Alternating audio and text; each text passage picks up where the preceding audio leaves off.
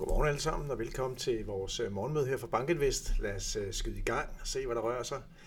Det var jo en øh, presset uge på aktiemarkederne sidste uge. Vi havde de europæiske aktier nede med ja, faktisk 3% i sidste uge cirka, men i går så var der mere ro på.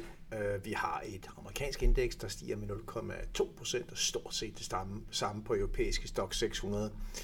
Small cap i USA stiger noget mere, en frisk stigning på 1,6%. Til gengæld så har vi så noget som Fang Plus-indekset, der falder med 0,8 procent. Så der er sådan en vis øh, underliggende cyklisk appetit. Øh, industri stiger, stiger også rigtig pænt på de amerikanske aktier. Men altså IT Communications øh, viser bestemt ikke tænder i går. Vi er nede med 0,9 procent på Communications. Her finder vi blandt andet Alphabet og Meta, og vi har IT-sektoren flat ude i går 0 procent.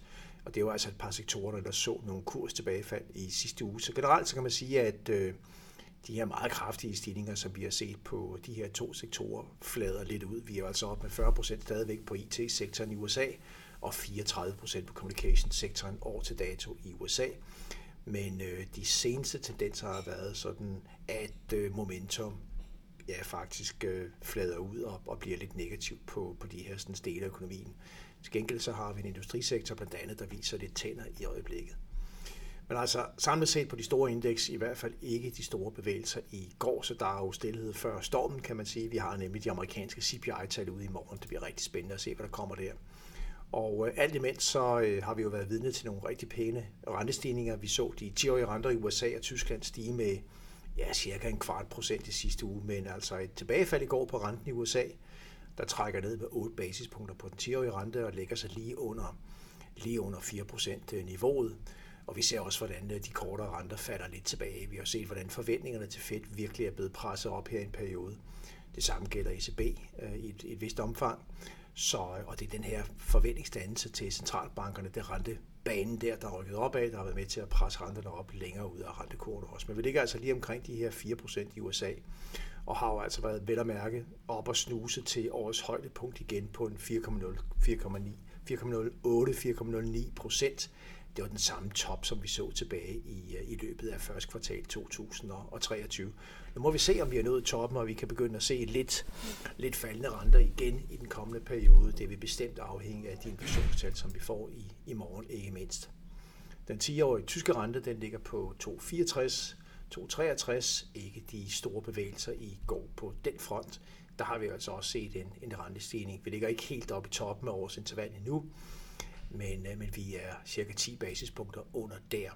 Og det handler altså rigtig meget om, om centralbanker, og det handler om inflation, og øh, vi bevæger os gradvist dag for dag op mod de meget interessante rentemøder, der kommer fra Fed og ECB. Vi har Fed-møde den 26. i 7. og ECB melder ud den 27. i 7.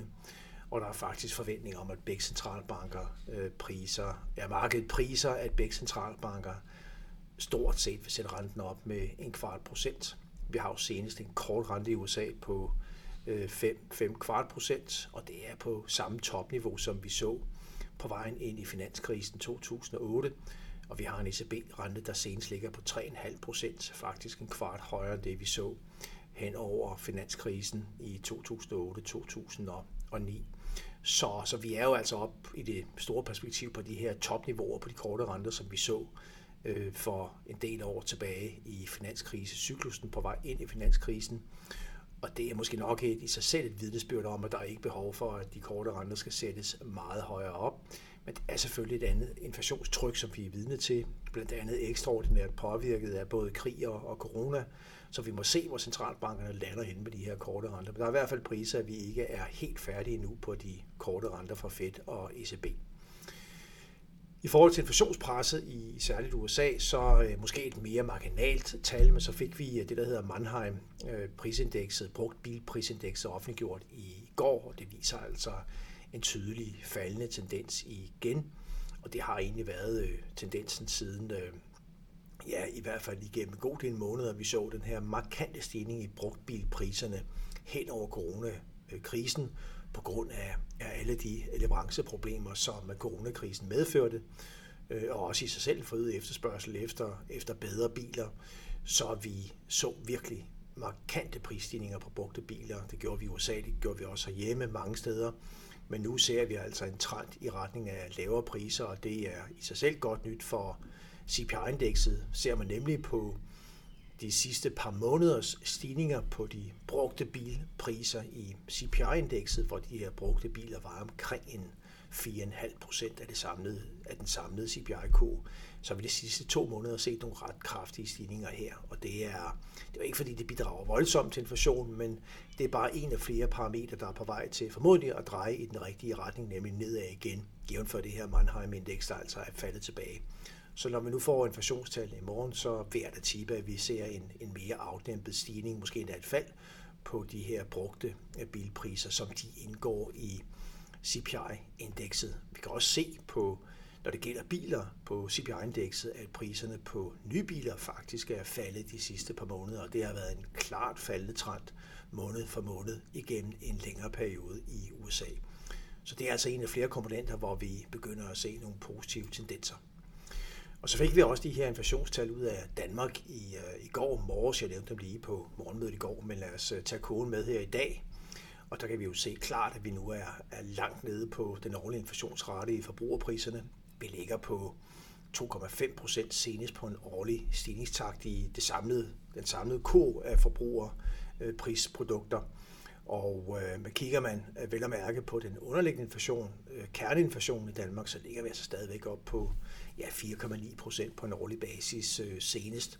Og det er jo det billede, der tegner sig rundt omkring. Altså den samlede inflation er, er, er presset langt ned øh, i de fleste lande på grund af kraftigt faldende energipriser, øh, til dels øh, fødevarepriser i hvert fald på visse områder.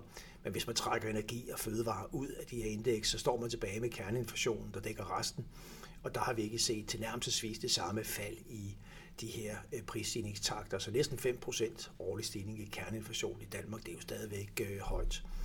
Den gode nyhed det er, at når man kigger på sådan de månedlige prisstigningstendenser i Danmark, så har vi en stigning i kerneinflationen måned for måned, der vel at mærke senest var på 0,3 procent. Det er faktisk det, der er forventningen på kerneinflation på USA, når vi får priserne offentliggjort i morgen. Men tager man gennemsnittet over de sidste tre måneder i Danmark, så er kerneinflationen kun steget med 0,23 procent i gennemsnit øh, måned for måned over de sidste tre måneder, og vi kan se, hvordan kurven kommer ned. Så vi har tydeligt en mere afdæmpet stigning i kerneinflationen i Danmark måned for måned, og det vil gradvist materialisere sig i en, en lavere årlig øh, prisstigningstakt også. Så det er bestemt gået i den rigtige retning herhjemme, og øh, det er præcis det, som vi går og venter på, når det gælder både tendensen i USA, og når det gælder i den grad også tendensen i euroområdet, og for så vidt også øh, vores øh, øh, gode naboland Sverige, og også England, hvor vi ser meget kraftige stigningstakter i den underliggende inflation. Der har Danmark i hvert fald indtil videre lagt sig i, i en, altså i, jeg vil ikke sige den gule føretrøje helt, men vi ligger i hvert fald dernede, hvor vi gerne ser, at de andre komme ned. Altså en gennemsnitlig stigningstakt på bare 0,23 procent måned til måned de sidste tre måneder det er, det er ved at være det rigtige niveau. Så skal vi bare have det til at holde i de store centralbanker også, så vi begynder at kunne få en rentestabilitet der. Her til morgen, der er vi øh, i let grønt territorie på aktiemarkederne. Vi har de amerikanske S&P 500 futures op med 15 procent lige i øjeblikket. Vi har også lidt positive takter på de kinesiske børser. Shanghai 03 og Hang Seng op med 1,3 procent. Der er lidt nyheder igen om, at myndighederne vil gøre sit til for at støtte den pressede ejendomssektor ved at motivere bankerne blandt andet til at forlænge kreditter, forlænge øh, og øge, øh, øge øh, udlånsmulighederne ind i ejendomssektoren, som er presset stadigvæk i Kina. Nu får vi se, altså om det billedet af Kina er jo stadigvæk øh, et, et indtryk af, at myndighederne de finjusterer på en række skruer og for at stimulere økonomien øh, sådan marginalt. Det er ikke den store bazooka, der bliver fyret af, og derfor så, så har vi ikke indtrykket af en kinesisk økonomi, der virkelig skal til at accelerere endnu. Men lad os se, hvad der kommer. Og så var en 10-årig rente, der er tækket yderligere et par basispunkter ned til 3,97, så tendensen til, til let faldende renter er altså i gang i markedet i øjeblikket. Vi har et par nøgletal i dag, ZEW-indekset, det er sådan en survey for den tyske økonomi, forventningerne til Tyskland, og også det altid interessante NFIB-indeks i USA, Small Business Optimism. Mængden af de mindre virksomheder, små og mellemstore virksomheder i USA, er jo kæmpestort i den amerikanske økonomi, og hvordan stemningsbilledet er blandt de virksomheder, det er, det er altid interessant at, at følge i forhold til Q2 regnskabssæson, så tror jeg, jeg fik sagt i går, at vi fik regnskaber i morgen onsdag fra de her tre store banker. Det er altså først på fredag, vi får regnskaberne fra blandt andet JP Morgan og City Group og Wells Fargo, der er startskuddet for alvor til Q2 regnskabssæsonen. Det er på fredag. Så skal vi bestemt også nævne, at øh, Tyrkiet jo har sagt OK til, at Sverige kan træde ind i NATO. Det er ikke som sådan en market mover, men det er selvfølgelig en utrolig vigtig brik i det samlede geopolitiske billede og i forhold til hele NATO's øh, position relativt til, til Rusland. Nu får vi se, hvor lang tid der går, inden det tyrkiske parlament får ratificeret øh, det her, den her aftale. Det er det med det, der skal til. Det skal igennem parlamentet, men altså Erdogan øh, vurderer sig at have en position, der gør, at han kan banke den her beslutning igennem ret hurtigt. Og så mangler vi altså også at få Ungarn med, som har lagt sig helt i kølvandet på Tyrkiet. Så det her burde være en, en formsag. Omvendt så har Erdogan jo ønsket sig øh, at blive medlem så hurtigt som muligt af EU, øh, og prøvet at bruge det som en løftestang.